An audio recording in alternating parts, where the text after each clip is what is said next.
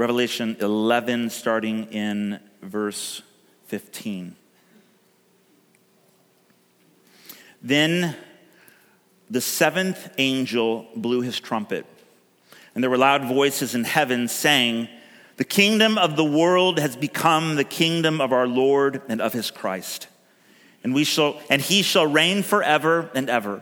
The 24 elders who sit on their thrones before God fell on their faces and worshiped God, saying, We give thanks to you, Lord God Almighty, who is and who was for you have taken your great power and begun to reign. The nations raged, but your wrath came, and the time for the dead to be judged, and for rewarding your servants, the prophets and saints, and those who fear your name, both small and great, and for destroying the destroyers of the earth. Then God's temple in heaven was opened and the ark of his covenant was seen within the temple. There were flashes of lightning, rumblings, peals of thunder, an earthquake, and heavy hail. Chapter 12, verse 1. And a sign, a great sign, appeared in heaven a woman clothed with the sun, with the moon under her feet, and on her head a crown of 12 stars. She was pregnant and was crying out in birth pains and the agony of giving birth. And another sign appeared in heaven Behold, a great red dragon with seven heads and ten horns, and on his heads seven diadems, crowns. His tail swept down a third of the stars in heaven and cast them to the earth. And the dragon stood before the woman who was about to give birth, so that when she bore her child, he might devour it. Verse 7. Now war arose in heaven. Michael, the archangel, and his angels fighting against the dragon. And the dragon and his angels fought back, but he was defeated, and there was no longer any place for them in heaven. And the great dragon was thrown down, that ancient serpent who was called the devil and Satan, the deceiver of the whole world. He was thrown down to the earth, and his angels were thrown down with him. And I heard a loud voice in heaven saying, Now the salvation and the power and the kingdom of our God and the authority of his Christ has come. For the accuser of our brothers and sisters has been thrown down, who accuses them day and night before our God. And they have conquered him. But the blood of the Lamb and by the word of their testimony, for they love not their life even unto death. Verse 12. Therefore rejoice, O heavens, and you who dwell in them, but woe to you, O earth and sea. For the devil has come down to you in great wrath because he knows that his time is short. And when the dragon saw that he had been thrown down to the earth, he pursued the woman who had given birth to the male child. Verse 16. But the earth came to help the woman. Then the dragon became furious with the woman and went off to make war on the rest of her offspring, on those who keep the commandments of God and hold to the testimony of Jesus chapter 13, verse 1. And I saw a beast rising out of the sea with ten horns and seven heads, with ten diadems on its horns and blasphemous names on its heads. And to it, the dragon, that serpent, gave his power and his throne and great authority. And the whole earth marveled as they followed the beast. And they worshiped the beast, saying, Who is like the beast? And who can fight against it? Verse 7 also, it was allowed to make war on the saints and to conquer them. And finally, verse 11 Then I saw another beast rising out of the earth, and it had two horns like a lamb and it spoke like a dragon. It exercises all the authority of the first beast in its presence and makes the earth and its inhabitants worship the first beast. And verse 14, by the signs that it is allowed to work in the presence of the beast, it deceives those who dwell on earth. Let's pray. Heavenly Father, help us. I pray that you would take these words, your words, and just as you inspired John the seer, the one who penned these words according to the, the vision that you gave him, I pray that you would speak to us. That these wouldn't be uh, just dusty words on a page, but Lord, these would be your words from your heart. Won't you help us this morning? Give us eyes to see, ears to hear, hearts that are soft and open to whatever you would say to us. In Jesus' name, amen. I was at Ecclesia, um, it's what we call our small groups at Grace City uh, last week, earlier this week, and someone asked me, Simon, why are you always uh, going on about uh, warrior this, warrior that? Um, occasionally, if, if we ever, uh, I don't know, have a conversation or exchange email messages, I might address you as warrior. And some people just think that's like kind of funny. Like, what do you like war, like barbarian? Like, what do we, why are you on this warrior trip all the time? This is why. Um, and not just Revelation, but all throughout Scripture. Uh, there's pictures, instances, descriptions of battles, conflict, cosmic war. And often, God's people are referred to as uh, conquerors, mighty, in the strength of Jesus, uh, God seems to refer to us as his warrior children. That just as Jesus is our warrior king who conquered sin and death, we in Jesus, as God's children, walking in the wake of his victory, are also called to overcome and to conquer. In fact, that's where the book of Revelation starts. If you recall, as we were working through the seven letters, each one of those seven churches that Jesus was addressing were called to conquer. That's what we're called to do. As we're living in this life, this wonderful, beautiful world that God created and called good, and, and, yet is full of conflict and pain and seems to be utterly and thoroughly marred by the effects of sin. We are called to conquer. So, you feel like a warrior this morning? Feeling strong? I remember when I first got saved, I was part of a church that just had way too much machismo going on. And it was always strong, champ, strong, mighty, mighty, like this sort of talk. uh, yeah, the 90s were great. Late 90s, early 90s. Um, and of course, after a while, it can become like trite and silly. But when I read the scriptures, I can't get away from it. I'm constantly reminded that there's something of a cosmic battle that seems to have started a long time ago. And somehow, as I follow Jesus, I am being equipped to engage in this battle. And so that's what we're going to talk about this morning. Why warrior? Because when you put your faith in Jesus, if you, if you do do that, um, in that moment, not only do you receive a new family, not only do you become the family member, a family member of God, you also get a new foe. In fact, I was telling someone else recently that one of the first things um, I always try to emphasize to a new brother or sister in Christ. Um, occasionally, I get the incredible honor of getting to like introduce someone to Jesus, tell them about Jesus, go on that journey with them.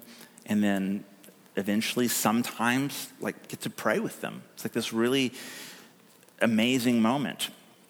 And uh, one of the first things I always say to a brand new brother or sister in Christ in that moment is welcome to the family. And I, I, I have to tell you, um, you have a new enemy now.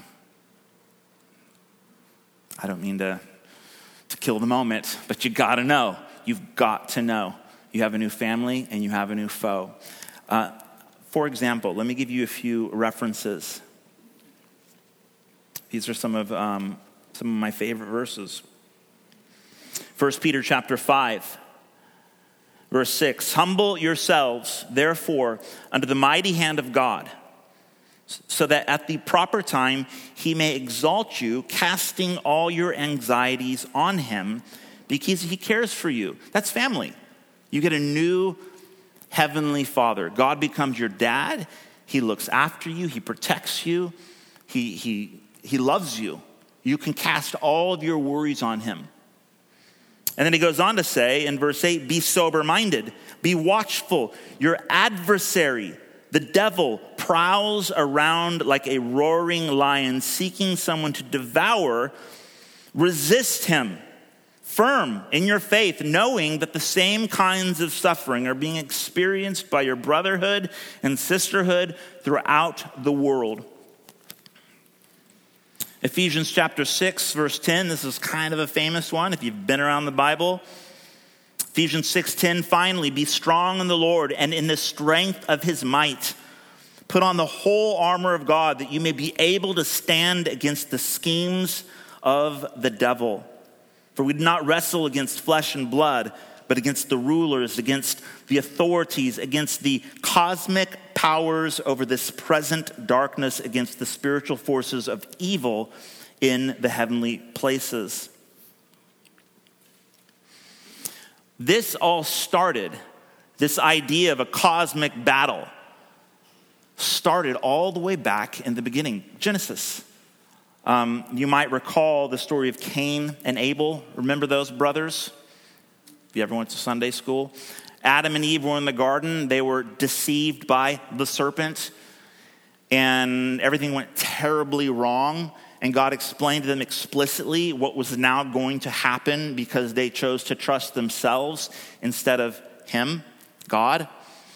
He said that death would be the result. And God cursed the serpent, God cursed the ground, and He proceeded to explain to the man and the woman that things are going to go terribly bad for you now, but, but, I'm sending one to rescue you. In fact, woman, one will come from your womb, a male child, who will in fact crush the head of the serpent with the heel of his foot. The gospel promised right there in Genesis 3. But you know what happens next? Adam and Eve, the man and the woman of the garden, they have two sons, Cain and Abel. And the very first time sin is ever mentioned in the Bible is in Genesis chapter 4, verse 7, where God speaks to Cain and he says, Young man, sin is crouching at the door. Its desire is against you. You must rule over it. And you know what happens in the very next verse? He murders his brother Abel. Bad move. Death ensued. Sin, the scriptures actually personify sin Sin is crouching at the door. Its desire is against you, but you must rule over it. You must take dominion. You must overcome. You must conquer this thing. And of course, he fails, which says something about human nature and why God himself saw fit to send his own son to do the deed for us and crush the head of the serpent, thus making a way for us to overcome sin and the devil and to win the battle as we walk in the wake of his victory in Jesus. But this battle, this is, this is from Genesis to Revelation, crouching at the door. What do you think about this? Why should we think about this? Now, in a second, we'll come back to Revelation because I think there's, there's something going on. There's a lot going on there that is going to help us to understand the nature of this battle, spiritual warfare, if you will, um, in a way that hopefully will keep us from just getting like weird about it. You guys know what I'm talking about? Some of you are already feeling uneasy about this subject in general because you're like, oh gosh. And I don't know, maybe you're not. Maybe I'm wrong. Maybe I'm just sensitive to the fact that, like, what we just read is in itself slightly out there. And we're talking about dragons and beasts, and this is far out. Why even talk about any of this? Well, I'll tell you a couple things. Number one, because the enemy, the serpent, the devil, Satan, I don't care what you want to call it, I prefer not even to give it a name, it's too dignified. The serpent is actively seeking to kill you, steal from you, ultimately destroy you. Okay. It's, it's not like you can just be like, hey, let's call a truce. You know, I'll, I'll just kind of do my Jesus thing, but like, I won't make too much trouble if you just kind of leave me alone. No, this enemy is actively seeking to either abuse you, use you, or just somehow ultimately take your life away. Um, particularly if you are actively following Jesus. Number two, this is important to think about because the enemy has captives. So typically, we, we, ought, we think like Western individuals because we're Western individuals, um, which is fine. But in a lot of instances, it doesn't help us because we, we're constantly just thinking about like me, my life, my world, my marriage, my money, my health. And that's great because you're, you're, you're important and we love you as an individual. But this enemy has captives. There's people still living in darkness, people living in bondage, people living in lies, people that God loves, that perhaps even you and I actually love, uh, I hope, that are captives in a kingdom of darkness. And so this fight isn't just for me and my happiness or my life there's other lives and generations and, and a whole world that's at stake. This war is for keeps, and it involves the entire human race. And so the call to fight, to be a warrior in Christ, isn't just for your own personal happiness, it's, it's for everyone. And um, I don't know if this is a point per se, but uh, I'd also say that it's important to talk about because there is no Switzerland in the heavenly places. Mm-hmm. Switzerland being the place where it's like if you want to go and be like politically immune or uninvolved or neutral, this is the place where you go. Apparently, um, is that true? Any, any anyone from Switzerland in here? That's what they say. Expensive. Okay. When you're talking about the battle, spiritual warfare, again, there's no neutral territory. There's only two kingdoms and a battle that's raging on, and a call to follow one king or trust another. Satan elsewhere is referred to as the king of this world. When the man and the woman made the terrible decision to trust themselves instead of their good maker and become the, their own arbiters of, of morality and, and life and, and, and rebel. Uh, it, it started a, a, cataclysmic chain reaction of events and, and consequences.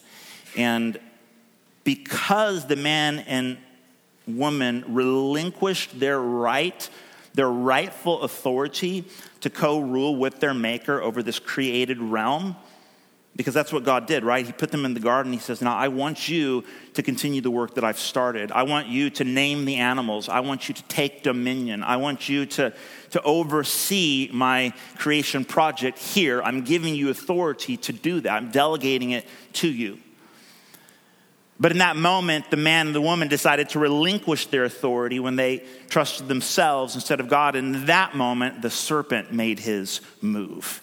And since then, he's been known as the prince, the power of the air, the king of this fallen, broken world. He rules the kingdom of darkness, which is why Jesus came to tear that kingdom down to disarm demonic rulers and authorities and win a cosmic victory that we are now working out. And there is no Switzerland in the heavenly realms. There's only two kingdoms and they're at war. What do you think about that?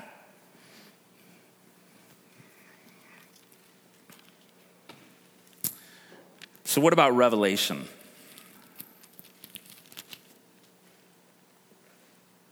Revelation 12 12, I think, is a good place to, to zoom in on. It says, Therefore, rejoice, O heavens, and you who dwell in them. Why? Well, because we've just read a war arose in heaven. The angels went to battle against the dragon, the serpent Satan, and they won. They slayed the dragon and he was cast down to earth. The victory was won in heaven. Rejoice. But then it says, But woe to you, O earth and sea, for the devil has come down to you in great wrath because it knows that its time is short. So the victory's been won in some sort of heavenly realm, wherever that is or however that is in this other invisible reality that exists alongside of this material reality as we feel and experience it ourselves. That victory's been won, but the consequence is that the serpent was cast down to earth where it's been ruling. Woe to us who are living here with it. And so, although there's been a cosmic victory in the spiritual realm, it's still working itself out on earth. It's almost as like time doesn't exist in heaven. And although the victory has been won, the serpent has been crushed. That happened when Jesus sacrificed his life on the cross. He crushed the head of the serpent. The serpent bit his heel, which is why he died, and yet his death was vanquished because he conquered death, coming back to life. So, victory secured. And all of heaven rejoices. They break out in a cheer. Yet that reality, that victory, is still working itself out in an earthly fashion, on a finite time scale. So there's this wonderful, difficult paradox that we're finding right here in Revelation 12 12. Rejoice, O heaven, the serpent has been defeated, but woe to you, earth and sea, because the enemy has been thrown down. What can we say about the um, all these characters? By the way, these are the seven agents. If you recall, a few weeks ago, we were looking at the, the overall structure of Revelation and how it's constantly building around these numeric patterns. And the sevens was a, an obvious number that kept featuring. We're in the part of the book now where we're looking at the seven agents. They are the, um, well, the angel blows the seventh trumpet, and then you see uh, this picture of heaven, and you see God's temple open, and inside the temple is the Ark of God's covenant. That is a picture of God reigning in heaven. God's presence is now securely fixed within his temple. The temple is always a symbol of God's like command headquarters. When God is in his temple, he is like at the helm. He is ruling heaven and earth. And so when John peers into the heavenly temple and he sees the Ark of God's covenant in place, that's a symbolic way of saying God's rule is firmly and eternally established in heaven. What happens next? We're introduced to a woman, a great sign in heaven. This is all happening in heaven. A great sign in heaven appeared, and it was a woman. Who's the woman? This is an Isaiah 66 reference. It talks about a woman giving birth. As always, there's some debate about who the woman is. It's not the Virgin Mary. When I used to read Revelation, I'm like, well, this clearly is like Mary and Jesus, right? No, no, I don't think so. It kind of seems so, but no, not in the context. People either say that the woman is Jesus. So if you ever listen to the Bible Project, Tim Mackie would say that the woman represents Jesus. Um, other commentators would say, well, if we're going to go off of Isaiah 66, then it would seem the woman is actually Jerusalem, or in a Christian context, the Jerusalem church. So the church that Jesus himself birthed on the day of Pentecost, which is now causing the gospel to spread. So it began in Jerusalem, and now churches are being propagated around the known world. It doesn't really matter whether it's Jesus himself or the church that he birthed in Jerusalem, but this is the woman and the male child, as he says later explicitly, these are the ones who keep the commandments of God and hold the testimony of Jesus. It's the followers of Jesus, it's the converts, it's those who come to faith in Jesus. So this woman is Jesus, and the male child are all of God's children who are being birthed out of his church. The original church as it was birthed in the first century on the day of Pentecost. And of course, the dragon is Satan, hell bent on aborting the children of God. And then war breaks out once again in heaven. So all of this is playing out on a, on a cosmic stage. Jesus' victory. The temple is open. The Ark of Covenant is in its place. The, the serpent tries to attack the church, it wants to kill the church's offspring. The church is protected. A war breaks out. The serpent is slain and cast down. And now it's somehow playing itself out in real time, in a physical sense, on planet Earth. Are you guys with me? You're like, okay, fine. What's the point? And then we see the beasts. So the serpent, which is Satan, has now been cast down. Okay, now we're no longer in heaven. Now we're looking at how this is actually playing out in an earthly sense. Says that John is standing on the shore and he sees a beast come up out of the sea. Usually, a sea represents chaos in Scripture. So, the chaos monster comes out of the sea, and it's the first beast. And the serpent gives all of his authority. He even gives his throne to the beast. And the beast is this awesome, powerful figure that begins to conquer and rule the nations, and everyone is impressed. And it says they worship the beast, saying, Who is like the beast? Who can fight against it? It's the superpower.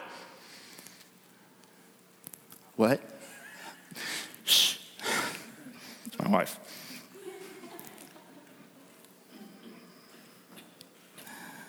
And then we see another beast, the second beast rising out of the earth. It had two horns like a lamb and it spoke like a dragon. It exercises authority, all the authority of the first beast. And it says, by the signs that it, is allowed, to work in the presence of the beast, it deceives all those who dwell on earth. Okay, here's what we're looking at, guys um, Father, Son, Holy Spirit. The Bible says a lot about uh, Trinity, all right? That God is one who exists in three persons Father, Son, Holy Spirit. This is Satan, the one who Satan gives his throne to and all authority, and then the other beast who basically is like the, the if the first beast is the chaos monster, the second beast is like the propaganda machine. Its role is to point points everyone's attention to the first beast, to be the influencer, to be the deceiver, to see the first beast lifted up and glorified. This is the unholy trinity Satan, beast one, and beast two. Are you following me? Theologically, it's pretty obvious what John is, was wanting us to see, what God is wanting us to see. That as always, as always, Satan is mimicking God's goodness. That's always been his MO from the very beginning. Whatever God does, Satan tries to steal, pervert, and reoffer as a counterfeit. This is the unholy trinity. So, why, why is any of this important? Because the thing that I would want to emphasize is that when it comes to this battle that we're somehow engaging in, we have a new family, we have a new foe. And if you've tried to follow Jesus for like more than one day, you probably felt some kind of resistance. Like, why is this not easier? Why is this like the hardest thing I've ever stinking tried to do in my life? It's as if there's this like invisible, malicious force working against me, trying to destroy my life. Maybe it would just be easier if I just didn't take this Jesus stuff so seriously. Maybe that. So you, you've probably felt that if you've ever tried following Jesus. What's happening is that there was this cosmic battle that took place. The enemy was defeated and cast down, but now as earth dwellers, we're working out, we're appropriating the victory of our king on earth in a very real way in real time. And so we're living in this tension. We're walking out some sort of a paradoxical reality of that we are seated with our victorious king in heaven. We are victors in Christ Jesus, and yet at the same time, we're working out that salvation. We're having to engage and fight a good fight and run to win. And it's the hardest thing we ever have tried doing. I love what Johnny Cash says about following Jesus. You got to be tough these days to actually live a good life. He was talking about his relationship with the Lord. And this is, this is the paradox of the battle that in Jesus, the war has been won. I'm seated in heavenly places with the king who dethroned the king of darkness the one who wants to kill me and my family, steal my identity, make me believe lies. And Jesus says, to the church who conquers, to him or who, him or her who conquers, I will fulfill my promise. He calls us to arise, to pick up our weapons. Elsewhere, the Bible talks about we've been given uh, spiritual weapons. I read from Ephesians that we're to put on the armor of God. I mean, it's all over the place. This idea that Jesus hasn't just saved me to kick back and drink Mai Tais and chill on the sand, but to actually like become like Christ and to follow my king into battle, not in fear, not wondering, like, gosh, how's it gonna work out? Like, what's gonna happen? We know it's gonna happen because we know what happened. And we pick up the weapons of our warfare and fight the good fight, engage in the battle, the battle that's already been won in the heavenly places. The fight becomes more like an adventure than this, like, difficult lot in life that I've been assigned. You guys ever been in a fight? I have not. And I'm not condoning it either. Did you have a question, Raya? Okay. I was the little kid um, who the bullies could just, just pick out in a crowd. I'll never forget my, uh, my childhood bully, Brian Trujillo.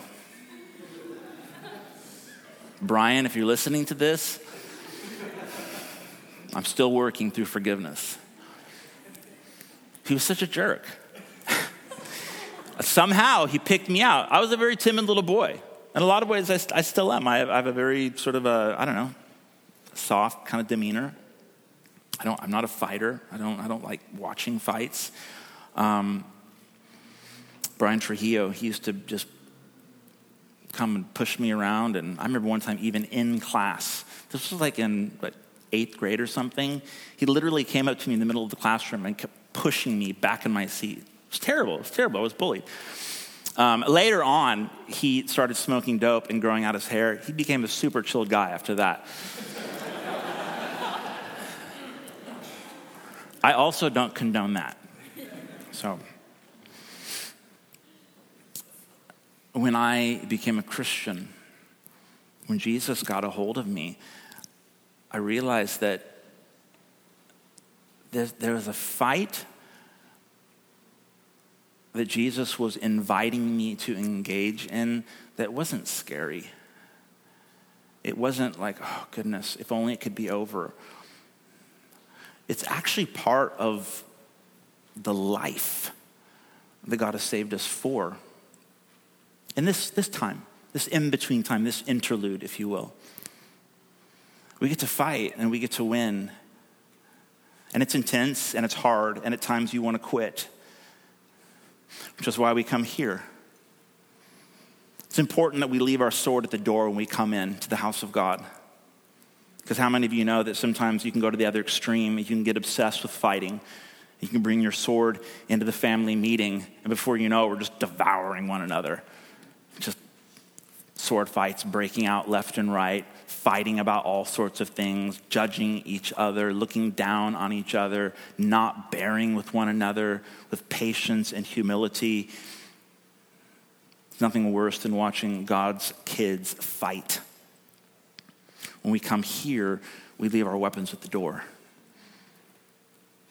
We figure out who needs to be uh, bandaged, who's been getting beat on by the devil, who's been like feeling the weight of the darkness.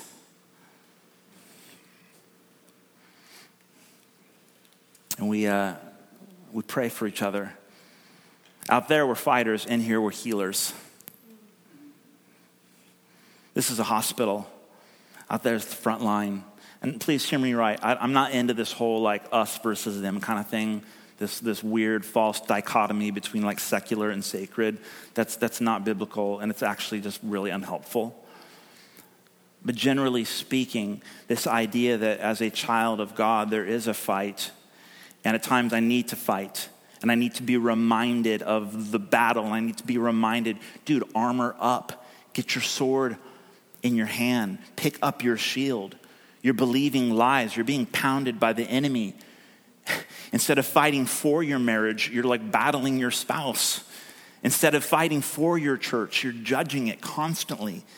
Instead of loving your neighbors that Jesus died for, you're looking down on them because they're not religious or pious enough. And we end up fighting the wrong fights, expending energy in all of the wrong ways instead of fighting the real fight, the fight that Jesus fought and won and saved us for.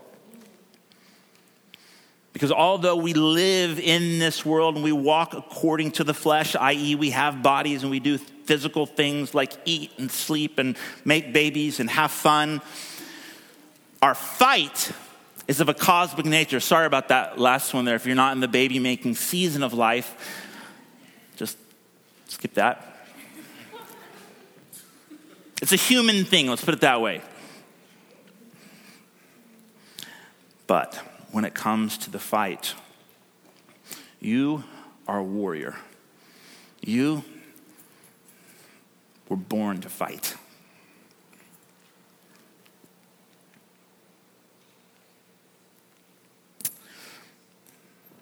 The enemy has his ways, but we have been given weapons. I mentioned this uh, a couple weeks ago, but we're actually going to pause Revelation.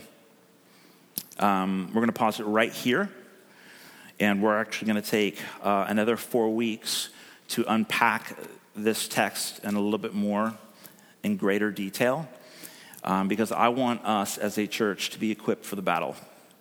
I want us to learn how to fight the good fight and stop fighting the wrong fight um, I want us to learn how to wield the sword of the Spirit, which is the Word of God. I want us to learn how to actually engage in spiritual warfare in a way that's biblical and helpful and not weird and off putting, but in the way that Jesus has actually called us to. Um, we're going to have a really, really exciting guest speaker next Sunday who's going to start us on that journey. And we're going to look very practically.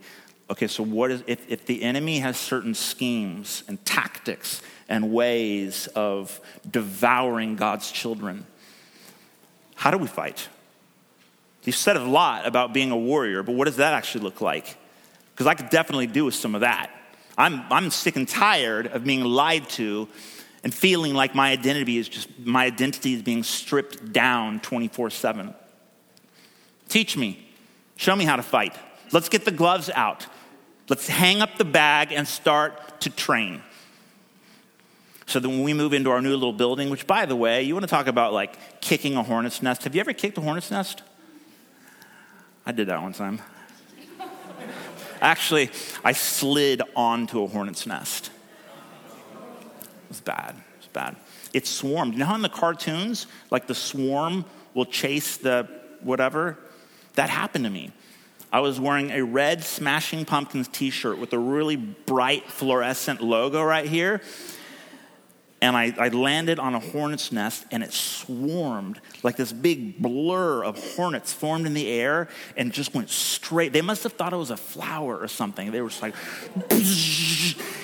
and just started stinging me like crazy.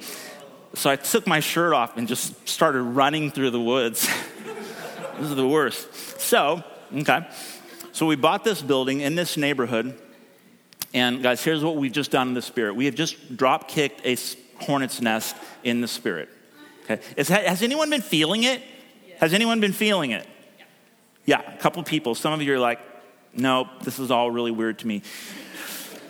I get that. I keep saying that because I'm very, very aware that for many of you in the room, it's like this, this really is weird, all right? Like I, I'm, I'm, I'm struggling.